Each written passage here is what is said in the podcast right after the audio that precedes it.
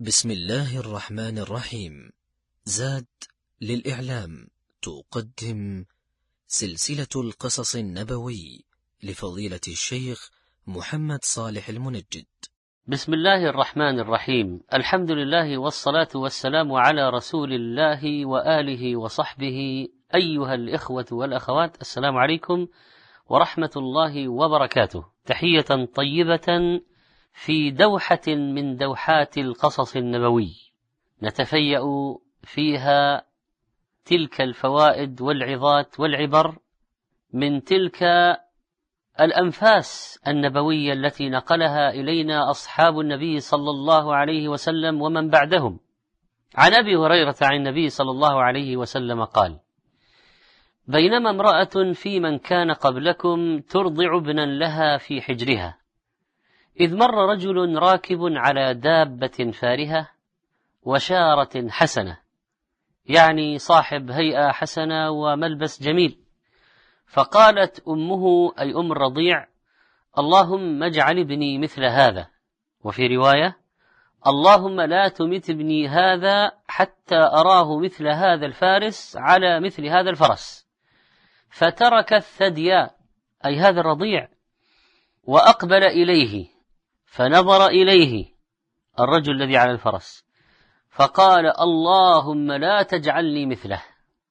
أنطق الله الرضيع فتكلم.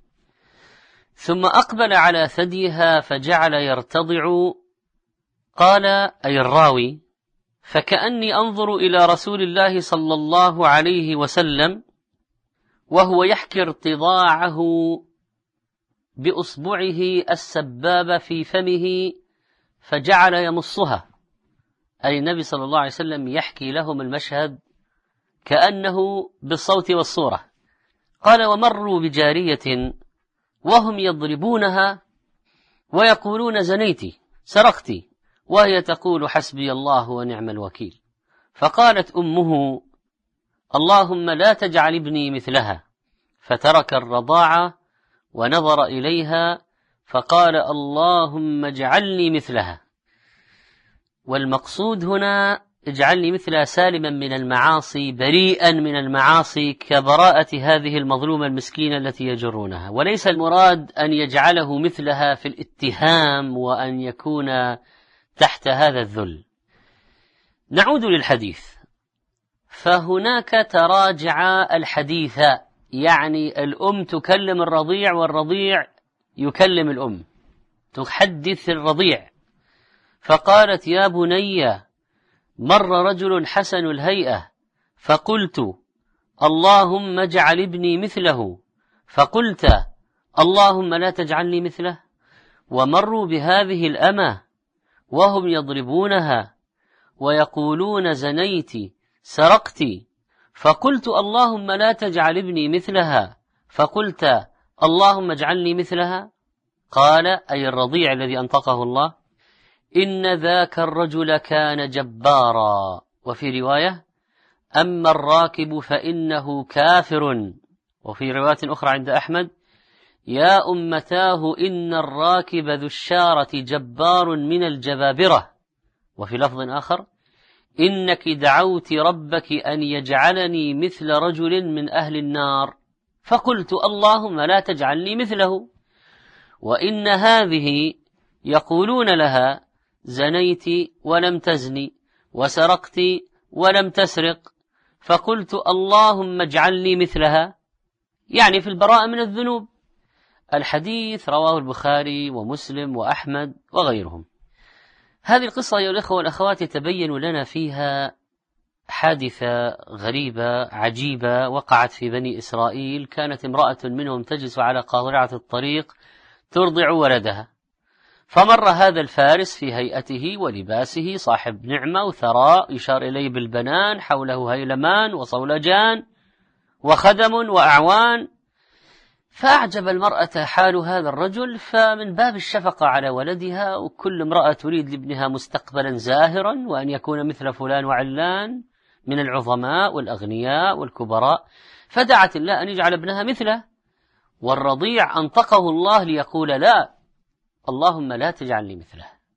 ويعود ليلتقم الثدي مرة أخرى ليمر بهذه الأمة المسكينة المظلومة التي يضربونها ويتهمونها ظلما وعدوانا بالزنا والسرقة. وهي تقول تلك العبارة العظيمة الجميلة الجليلة حسبي الله ونعم الوكيل يكفيني. يدافع عني حسبي حسبي الله ونعم الوكيل. فالمرأة يعني فزعت من هذا المنظر المرضع الأم وبطبيعة الحال لا تريد أن ولدها يكون في مثل هذا الموقف فدعت أن لا يكون ابنها مثل هذه الجارية. فترك الرضيع الثدي ودعا الله أن يكون مثلها. الحوار قام بين الرضيع وأمه. لما تكلم في المرة الأولى عرفت الأم أنه أهل للكلام وأنه يخرج منه حق. وسألته ورد عليها والله سبحانه وتعالى قادر أن يلهم من يشاء ما يشاء. إذا كان ربنا عز وجل آه، يلهم النمل والنحل و فكيف لا يلهم ولدا؟ ينطق بالحق ويجريه على لسانه ولو كان رضيعا. والله على كل شيء قدير. وقد تكلم في المهد عدد من الرضع مثل عيسى عليه السلام وغلام أصحاب الأخدود وابن ماشطة بنت فرعون الرضيع. على أي حال القصة فيها جملة من الفوائد ومنها بطبيعة الحال الإقرار بالخوارق التي يجعل الله تعالى حدوثها دليلا على قدرته بخرق العادة المعتادة عند الناس. هذه آية من آيات الله الرضيع الصغير لا يتكلم ولا يفكر ليخرج بهذه العبر والعظات. والله أخرجكم من بطون أمهاتكم لا تعلمون شيئا. لكن الله عز وجل على كل شيء قدير فأجرى الحكمة على لسان هذا الرضيع وجعله ينطق. وأيضا فإن هذه القصة تبين لنا يا إخواني وأخواتي أن الإنسان المسلم لا يصح أن يغتر بالظاهر. كم يكون الظاهر جميلا؟ ومن الخارج خلاخل والبلى من داخل.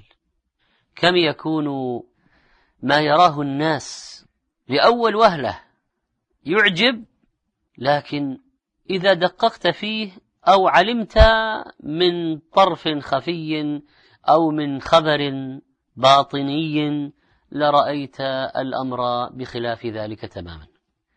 الأم انخدعت بالظاهر والزخارف ودعت الله أن يكون ابنها مثل ذلك الفارس. قال ابن حجر رحمه الله وفي الحديث أن نفوس أهل الدنيا تقف مع الخيال الظاهر بخلاف أهل التحقيق فوقوفهم مع الحقيقة الباطنة.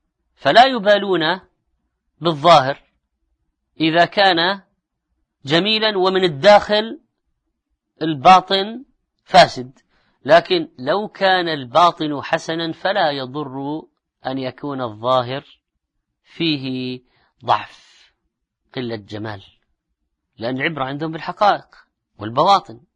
فكم من موسوم بالفضل الظاهر مشار إليه بالأصابع في الدنيا ليس له في الآخرة من خلاق. قال النبي صلى الله عليه وسلم إنه ليأتي الرجل العظيم السمين يوم القيامة لا يزن عند الله جناح بعوضة.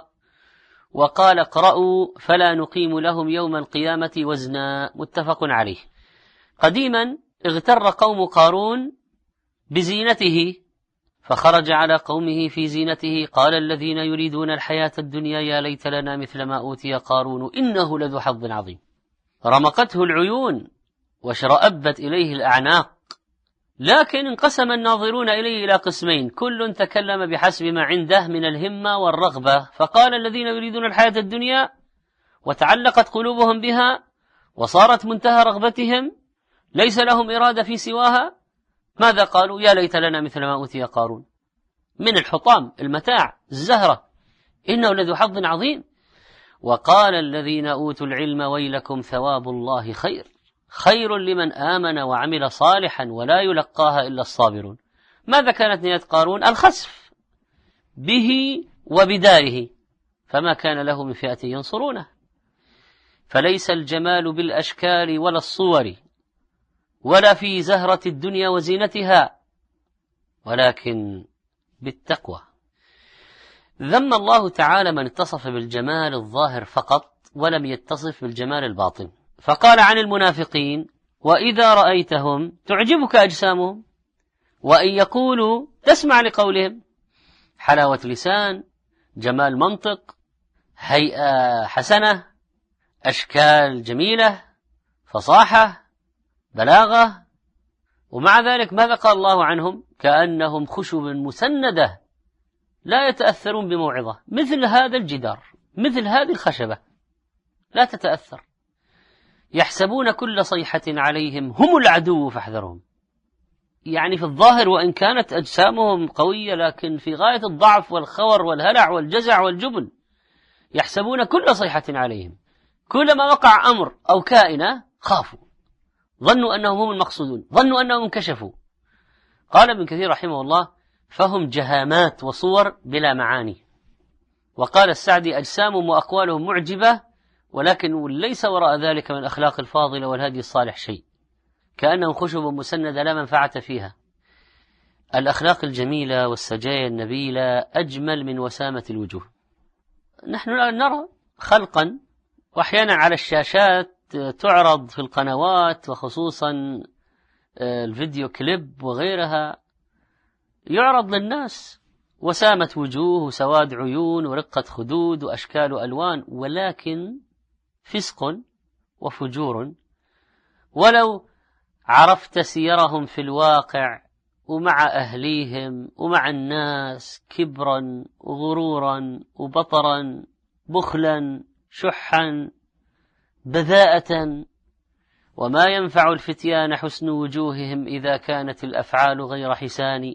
فلا تجعل الحسن الدليل على الفتى فما كل مصقول الحديد يماني. واليماني نوع من السيوف مشهور فليس كل حديد مصقول سيفا. نعود إلى قصتنا نبه النبي صلى الله عليه وسلم على أن الحكم على الإنسان لا يكون من خلال ظاهره فقط. ولذلك جاء في حديث سهل بن سعد الساعدي رضي الله عنه أنه قال مر رجل على رسول الله صلى الله عليه وسلم فقال النبي عليه الصلاة والسلام لرجل عنده جالس ما رأيك في هذا؟ أي الرجل المار؟ قال رجل من أشراف الناس هذا والله حري إن خطب أن ينكح. وإن شفع أن يشفع فسكت رسول الله صلى الله عليه وسلم. ثم مر رجل آخر. فقال له رسول الله صلى الله عليه وسلم للجالس عنده ما رأيك في هذا؟ فقال يا رسول الله هذا رجل من فقراء المسلمين هذا حري خطب أن لا ينكح وإن شفع أن لا يشفع وإن قال أن لا يسمع لقوله. فقال رسول الله صلى الله عليه وسلم هذا يعني الفقير خير من ملء الأرض مثل هذا. رواه البخاري. من عباد الله من يسترعي الانتباه لكن لا خير فيه. له منظر في العين أبيض ناصع ولكنه في القلب أسود أسفع. ومن عباد الله من لا تشرب إليه الأعناق مدفوع بالأبواب لا يسترعي الانتباه لكن يجري الله على يديه خيرا كثيرا. متبذل في القوم وهو مبجل متواضع في الحي وهو معظم. والله عز وجل لا ينظر من الإنسان إلى ماله وجاهه وسلطانه وجماله والظاهر لا. لكن ينظر إلى عمله الصالح. وهذا معنى الحديث الصحيح الذي رواه مسلم. إن الله لا ينظر إلى صوركم وأموالكم ولكن ينظر إلى قلوبكم وأعمالكم. فيا عجبا ممن يهتم بوجهه الذي هو نظر الخلق فيغسله وينظفه من القذر والدنس ويزينه بما أمكن لئلا يطلع فيه مخلوق على عيب ولا يهتم بقلبه الذي هو محل نظر الخالق فيطهره ويزينه لئلا يطلع ربه على دنس أو غيره فيه. فلا يهتم بالقلب ويهتم بالشكل الخارجي. وينسى أن مجرد الجمال الظاهر في الصور والثياب لا ينظر الله إليه وإنما ينظر إلى القلوب والأعمال فإن كان الظاهر مزينا مجملا بحال الباطن ويجمع الله له بين الحسنيين جمال الظاهر وجمال الباطن هذا خير على خير. ومن الناس في المقابل من عنده قبح في الظاهر وقبح في الباطن. ويستفاد من القصة أيها الإخوة والأخوات ذم التجبر والتكبر على عباد الله في ناس متغطرسين والعياذ بالله. مثل هذا الفارس الذي مر وقد قال عليه الصلاة والسلام ألا أخبركم بأهل النار؟ كل عتل يعني شديد الخصومة جواظ يعني فظ غليظ مستكبر. رواه البخاري. وإذا كان النبي عليه الصلاة والسلام قال لا يدخل الجنة من كان في قلبه مثقال ذرة من كبر فكيف سيكون من قلبه ممتلئ بالكبر كله؟ الكبرياء صفة من صفات الله لا يجوز أن ينازعه فيها مخلوق. قال النبي صلى الله عليه وسلم قال الله عز وجل. يعني في الحديث القدسي الكبرياء ردائي والعظمة إزاري فمن نازعني واحدا منهما قذفته في النار. رواه أبو داود وحديث صحيح. فالكبرياء والعظمة صفتان لله سبحانه. اختص بهما لا يشركه أحد فيهما ولا يجوز لمخلوق أن يتعاطاهما. ولا يجوز إنسان يقول أنا صاحب العظمة أو أنا صاحب الكبرياء أبدا. بل المخلوق عليه أن يتواضع ويتذلل. من أسماء الله ما يمكن أن يسمي به المخلوق نفسه بما يناسبه. يعني مثلا الله كريم الله كريم. ومن الناس من هو كريم. وكذلك فإن الله سبحانه وتعالى لطيف. وهنالك من عباد الله من هو لطيف؟ طبعا لطف المخلوق غير لطف الخالق. لكن الله من أسمائه مثلا المتكبر الجبار. ولا يجوز لإنسان أن يكون جبارا ولا متكبرا. هذه أسماء خاصة بالله. العزيز الجبار المتكبر. الله صاحب العظمة صاحب الكبرياء سبحانه وتعالى. الله المتكبر له سبحانه وتعالى الكبرياء في السماوات والأرض. الله هو الكبير. ولا يليق بمخلوق أن يكون عنده ذرة كبر. والنبي صلى الله عليه وسلم أخبرنا أن الجنة والنار تحاجتا عند الله. فقالت النار أوثرت بالمتكبرين والمتجبرين. وقالت الجنة ما لي لا يدخلني إلا ضعفاء الناس وسقطهم قال الله تبارك وتعالى للجنة أنت رحمتي أرحم بك من أشاء من عبادي. وقال النار إنما أنت عذابي أعذب بك من أشاء من عبادي. نستفيد من القصة أيها الأخوة والأخوات أنه لا ينبغي للمسلم حين يرى أهل الدنيا في نعيمهم أن يتمنى مثلهم. إذا كانوا على باطل وعلى كفر وعلى ضياع معصية أمر الدنيا مهما كان يزول. لكن أمر التقوى هو الذي يبقى. لبيك إن العيش عيش الآخرة. كان النبي صلى الله عليه وسلم إذا رأى ما يعجبه يعني لو واحد رأى مثلا قصر مشيد رأى زينة فارهة رأى سيارة يعني شيء ماذا يقول؟ لبيك إن العيش عيش الآخرة. الحديث هذا يا أخوان ويا أخوات حديث عظيم لأن في تذكير النفس إذا رأت شيئا من الدنيا بما عند الله. هذا الحديث رواه البيهقي أنه عليه الصلاة والسلام كان إذا رأى ما يعجبه من أمر الدنيا قال لبيك إن العيش عيش الآخرة. أنت ممكن ترى مثلا مزرعة عظيمة مثلا. حتى لا تغتر نفسك تقول لا عيش إلا عيش الآخرة. وهكذا لو رأيت ثيابا وذهبا وحليا وقصورا ومراكب. والذين أوتوا العلم قالوا ويلكم ثواب الله خير لمن آمن وعمل صالحا. القصة نستفيد منها كذلك التروي والتؤدة والتثبت في الحكم على الناس وأن الناس لا يؤخذون بالظاهر. وأن المسلم عليه أن يتبين الحقائق. وذكر الشوكاني رحمه الله في رسالته رفع الأساطين أن أحد العلماء دخل على السلطان وقد حكم على أحد الرعية بالقتل. فشفع العالم أن يكتفى بضرب الرجل عن القتل. فوافق السلطان على ذلك بشرط أن يقوم العالم نفسه بضرب الرجل على مرأة من الناس. فوافق العالم لما في ذلك من مصلحة العظيمة وهي أن يدفع القتل عن هذا المسلم. فخرج بين الناس وأخذ صوتا. وجعل يضرب الرجل. فلما رآه الناس جعلوا يقولون ما أظلم هذا الشيخ ما أظلم هذا الشيخ؟ لأنهم حكموا على ما يظهر لهم. ولو علموا أنه بضربه لهذا أنقذه من القتل لشكروه قبلوا رأسه. ولذلك الواجب على المسلم أن لا يتسرع في الحكم على الأشخاص. قال النبي صلى الله عليه وسلم لأشج عبد القيس إن فيك خصلتين يحبهم الله الحلم والأنا. فالأناء والتثبت وعدم التعجل هذه يحبها الله. كذلك ونجد في هذه القصة أن الفاضل لا يسلم من التهمة. يعني هذه المرأة المسكينة قالوا زنيت سرقتي وهي ما سرقت ولا زنت. وهذا ما سلم منه يعني الاتهامات اتهامات الظالمة ما سلم منها الأنبياء ولا الأولياء ولا العلماء ولا الفقهاء ولا الصائم ما سلموا منها. رحم الله موسى قد أوذي بأكثر من هذا فصبر. قال عليه الصلاة والسلام. ومن فوائد القصة أن العاقل البصير يؤثر رضا الله على رضا الناس. وكذلك فإن العاقل يؤثر رضا الله على رضا الناس. ولو كان يعجب الرب عز وجل هذا الأقل في نظر الناس فإنه يريد أن يكون مثله. والعاقل البصير يلتمس رضا الله ولو سخط الناس. والإنسان إذا أحبه الله لا يضر مذمة الناس. ومن وقع عليه الظلم لا يعني ذلك أن يسب ويلعن. وفي القصة ملحظ دقيق أيها الإخوة والأخوات وهو أنه من وقع عليه ظلم فليس معناه أن يستسلم له بل عليه أن يدافع عن نفسه. وهذه الأمة لما قالوا لها زنيتي سرقتي قالت حسبي الله ونعم الوكيل. ودعت الله أن يكفيها ولجأت إلى الله سبحانه وتعالى. والمسلم عليه أن يتشبه بأهل الفضل والصلاح في براءتهم من المعاصي. ولذلك قال الغلام اللهم اجعل لي مثلها يعني سالما من المعاصي كما هي سالمة بريئا من المعاصي كما هي بريئة. نسأل الله عز وجل أن يسلمنا ويعافينا وينجينا ويكتب لنا الفوز في الدنيا والآخرة. إنه سميع مجيب. أستودعكم الله إلى